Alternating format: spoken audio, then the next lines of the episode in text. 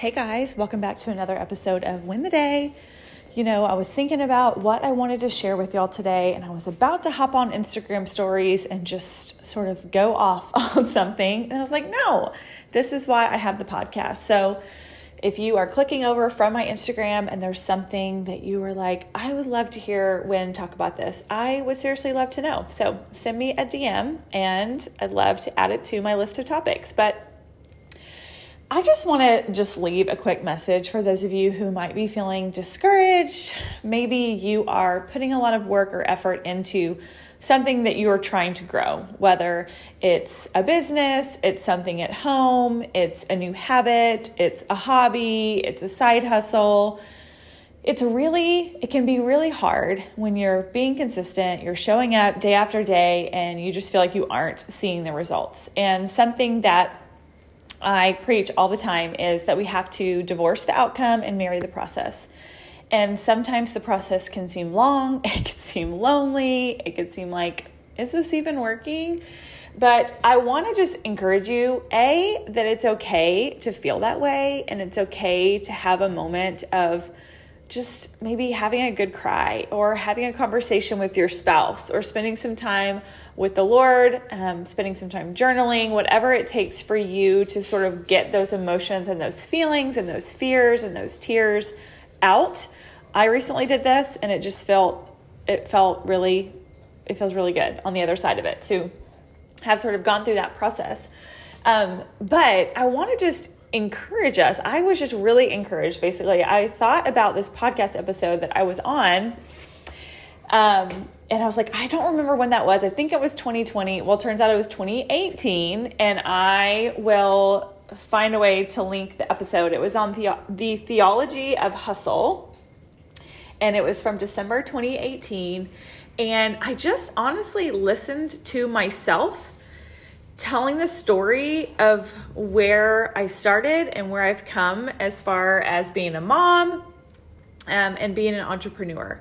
And it really, honestly, just encouraged my heart. And I think that is the power of story.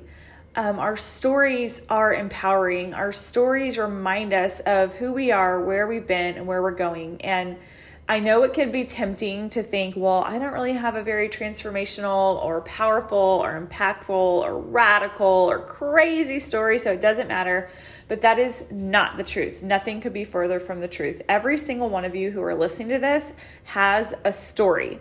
Um, and God is continually writing the story in all of our lives. And so I guess I just, short and sweet, wanted to say if it's been a while, since you've t- told someone your story, whether it's your faith story, um, the story of how you met your husband, the story of how you found your home that you're living in, the story of how you became a mom. Um, if it's been a while since you've told your story, I want to just encourage you to do that.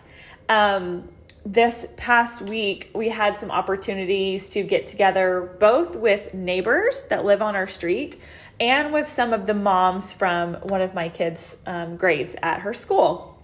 And so when you're spending time with people that you don't really know that well, but you were you were literally either living in proximity close to them or your kids are living life together every single day, it's really special and really awesome to be able to open up and share parts of our stories. So that's my little plug for community. It's always going to be, you know, there is something really beautiful about sharing online and we I have shared our family's story online since about 2008 so it's been a long time but there is nothing like sitting face to face with somebody just sharing and talking and learning from each other and asking each other questions. So um, ask questions. Get together with your neighbors be the one to put it out there to get together with the moms from your kids' school or maybe the moms at your church.